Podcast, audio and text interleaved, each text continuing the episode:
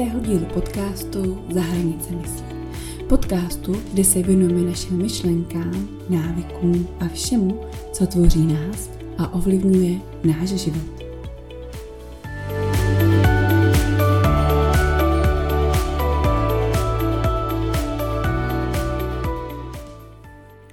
Ještě předtím, než si začneme povídat o dnešním tématu, ráda bych tě pozvala do letního klubu Nevyhoř.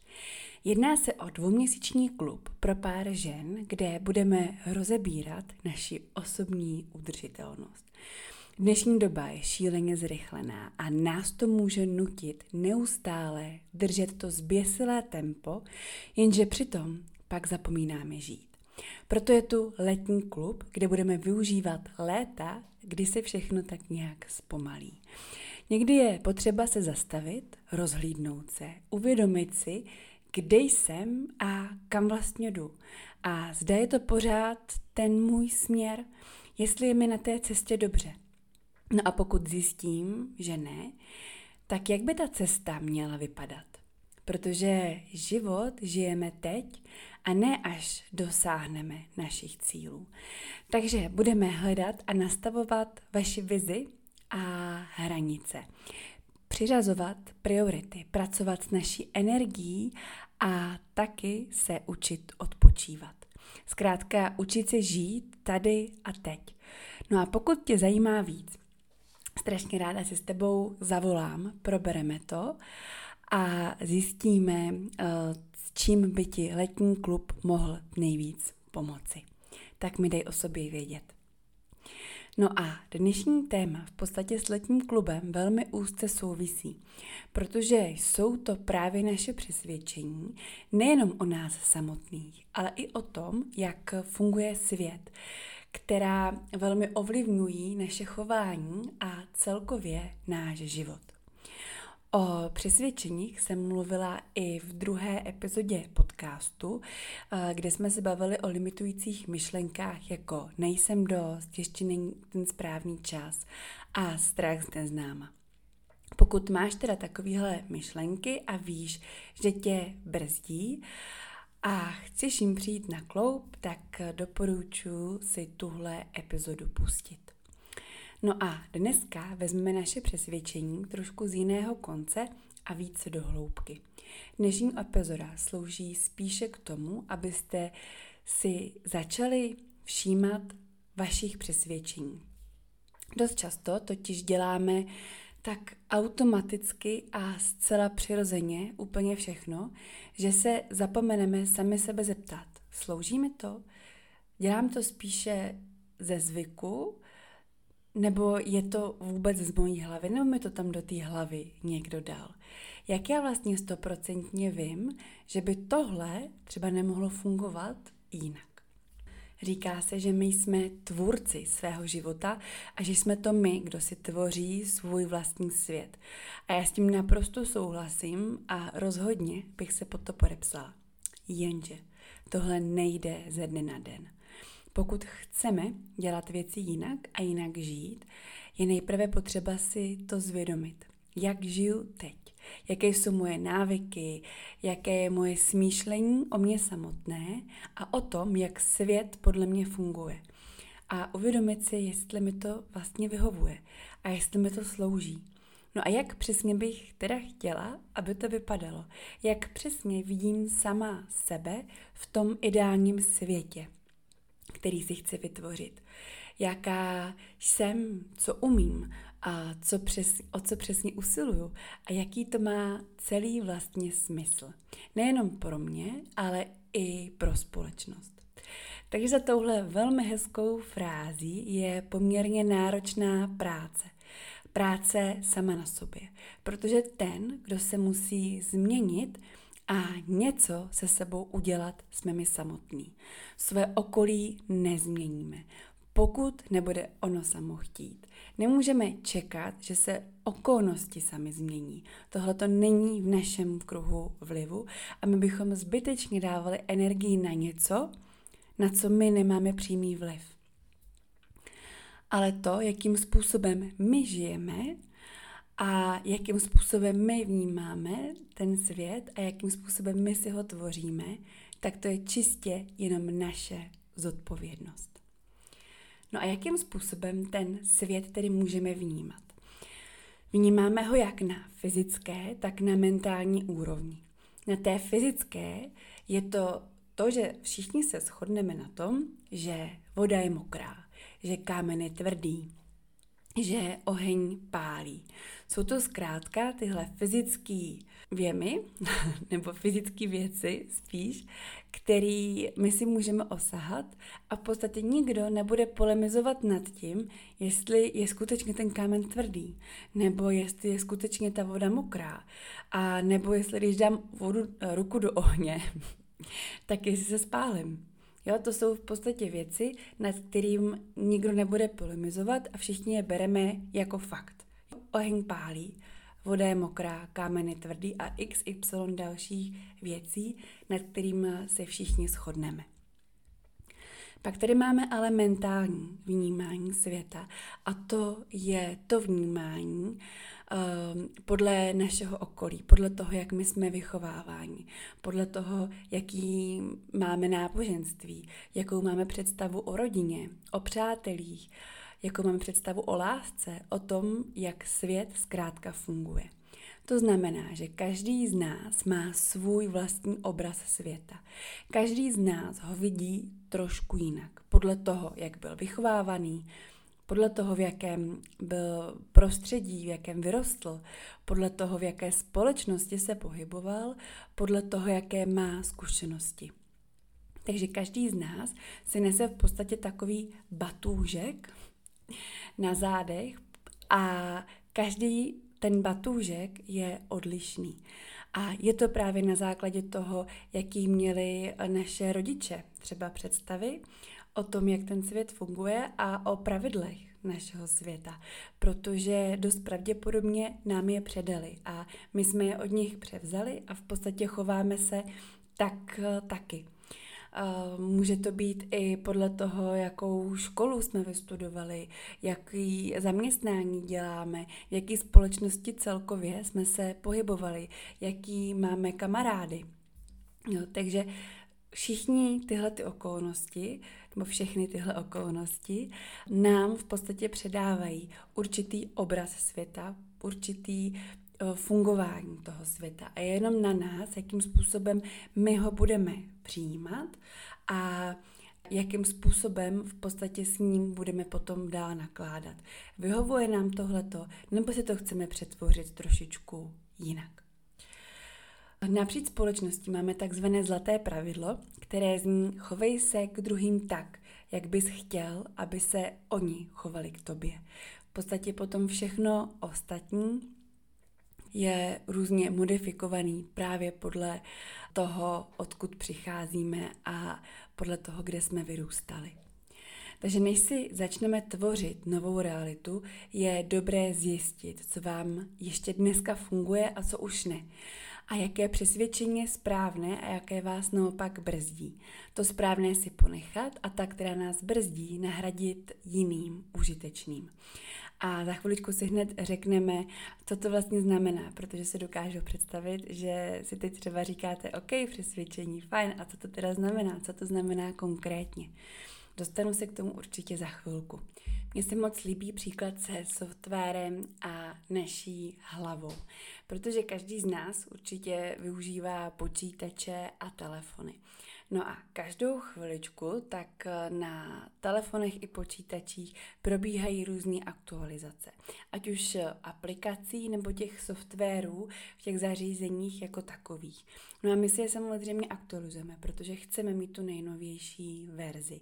Chceme, aby ty přístroje fungovaly podle našich potřeb a aby my jsme je mohli co nejlépe využívat ale naši hlavu, tak a naše myšlenky a naše vnímání neaktualizujeme.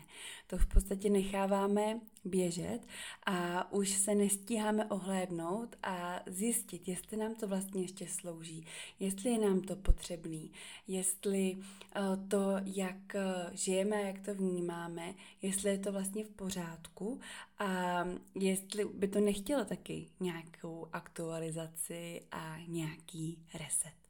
Příklady toho, jak vnímáme svět a jak to může v podstatě prolínat různým oblastem, si teď řekneme. Připravila jsem si tři takové příklady. Je to i, jsou to samozřejmě věci, které i já sama jsem řešila, takže je mám z první ruky a věřím, že na těchto těch příkladech eh, to daleko lépe pochopíte. Ten první tak je v podstatě vztah k penězům.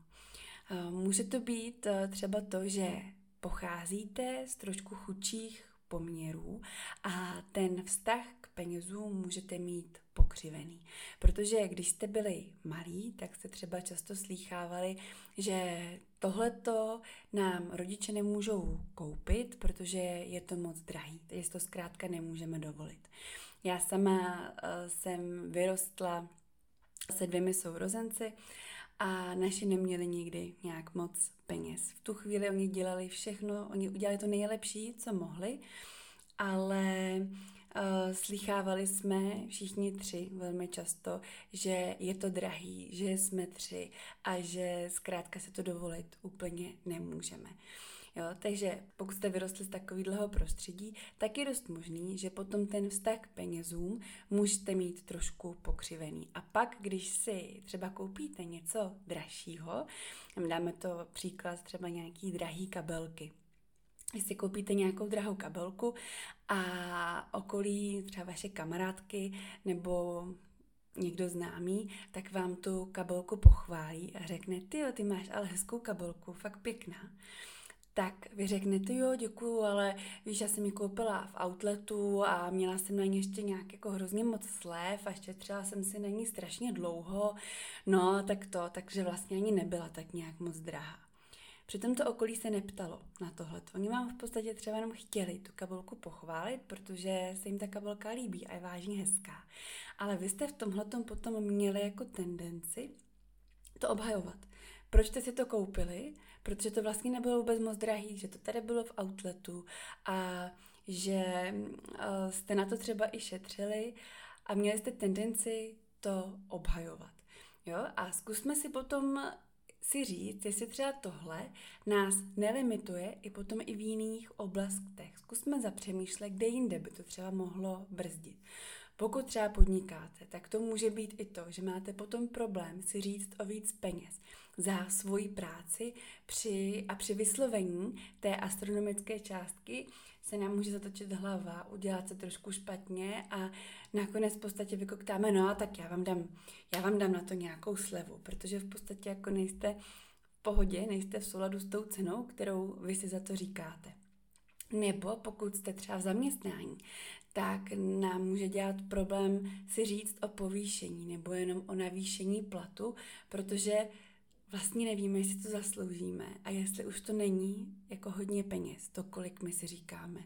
Teď přeci nám stačilo trošku míň, nebo trochu míň peněz, ale chceme si říct o to navýšení a nevíme, jestli vlastně už to není těch peněz hodně, jo? takže nejsme zase v souladu s tímhle, protože jsme vždycky měli tu hlavu v tom, že bylo to, je to drahý, nemůžeme si to dovolit a ty peníze my nemáme. Jo? Takže tam může být pokřivený vztah k těm penězům. Další je pokřivený vztah k ne a k nastavením v podstatě vlastních hranic. A uvědomit si, že to ne je prostě ne. A že nepotřebujeme absolutně nikomu vysvětlovat, proč jsem se tak rozhodla. Proč, když někdo mě požádal o to, jestli bych jim uh, neudělal, nepomohla s nějakým projektem nebo nevzala si nějakou práci navíc. A šlo by to přesto uh, přes nějaké moje osobní hranice, takže já vlastně nemusím někomu vysvětlovat, proč jsem se rozhodla jim s tím projektem pomoct. A, a dokonce se ani nemusím cítit špatně a provinile, že jsem někoho odmítla. Může to být třeba i to, kdy já si naplánuju na ten den, si naplánuju x úkolů, na který se třeba i těším a vím, že určitě potřeba je udělat, ale pak najednou přijde kamarádka a řekne, jo, dneska mám chuť si dojít na kafe, pojď se mnou. No a vy vlastně máte problém té kamarádce říct ne a řeknete, tak jo. Ale je to to, že v podstatě vy řeknete ano kamarádce, ale pak řeknete ne těm svým plánům. Jo, protože můžete se cítit provinilé, protože kamarádka po vás chce, abyste s ní šli na kafe, no tak jdete. Ale potom v podstatě odsouváte zase ty svoje věci, které jste, které jsme měli naplánovaný. Takže tam to potom může být trošku pokřivený, potom ten vztah k tomu našemu ne, protože se kvůli němu můžeme cítit proviněle a špatně, že někoho odmítáme. Jenomže to, čemu říkáme ne, kdy nás to potom všude ovlivňuje. Jak často říkáme právě ano věcem, který nám ubírají energii přes tu naši osobní hranu. A nezapomeňme, že každé ano věcem, které jsou uh, pro nás vysilující, je ne pro to, co je pro nás prospěšné. Protože koho potom nejčastěji zanedbáváme? Právě sami sebe. Sami sebe. A ano, pro sebe necháváme na to, až bude někdy čas. Takže ten čas pro sebe my si v podstatě necháváme na až. Jenomže to až nemusí vlastně nikdy přijít. A teď tady mám poslední příklad a to je vztah k cestování. A tady si v podstatě i ukážeme takový přerámování, jak eh, na to můžeme pohlížet. Ten vztah k cestování, tak eh, je to to, co jsem já řešila, když jsme se v podstatě s manželem přestěhovali z, Pr- z Prahy do Pardubic a bylo jasné, že prostě budeme za prací cestovat, alespoň nějakou dobu. A moje okolí strašně moc lidí, tak mi v podstatě říkalo, jak jsme se zbláznili, že to cestování, že nás zabije, že určitě nebudeme cestovat dlouho, že ty naše zaměstnání, ty naše práci, že velmi brzo opustíme, že budeme nešťastní, protože cestovat hodinu a půl tam a zpátky, to je přeci šílený. A je pravda, že konkrétně v Čechách tak spoustu lidí, spoustu lidí tak chce tu práci mít co nejblíž. Ideálně, aby ji měli za barákem a nemuseli za ní vůbec nikam cestovat. Když se podíváme potom do zahraničí, tak tam je to běžnější. Tam v podstatě je běžný, že se za prací cestuje hodinu tam a hodinu zpátky. Ale u nás to zkrátka není zvykem a všichni si hledají práci velmi blízko bydliště, případně se potom za tou prací v podstatě přestěhují. No a já jsem věděla, že pokud k tomu budu přistupovat takhle, tak eh, to vážně dlouho nevydržím, protože by mě to cestování strašně štvalo, hrozně by mě to vysilovalo a tak jsem si řekla, OK, tak buď to můžu takhle to zkusit a můžu sedět ve vlaku a mračit se na celý svět, protože to prostě trvá hodinu tam a hodinu zpátky. A nebo můžu tyhle ty dvě hodiny využít sama pro sebe.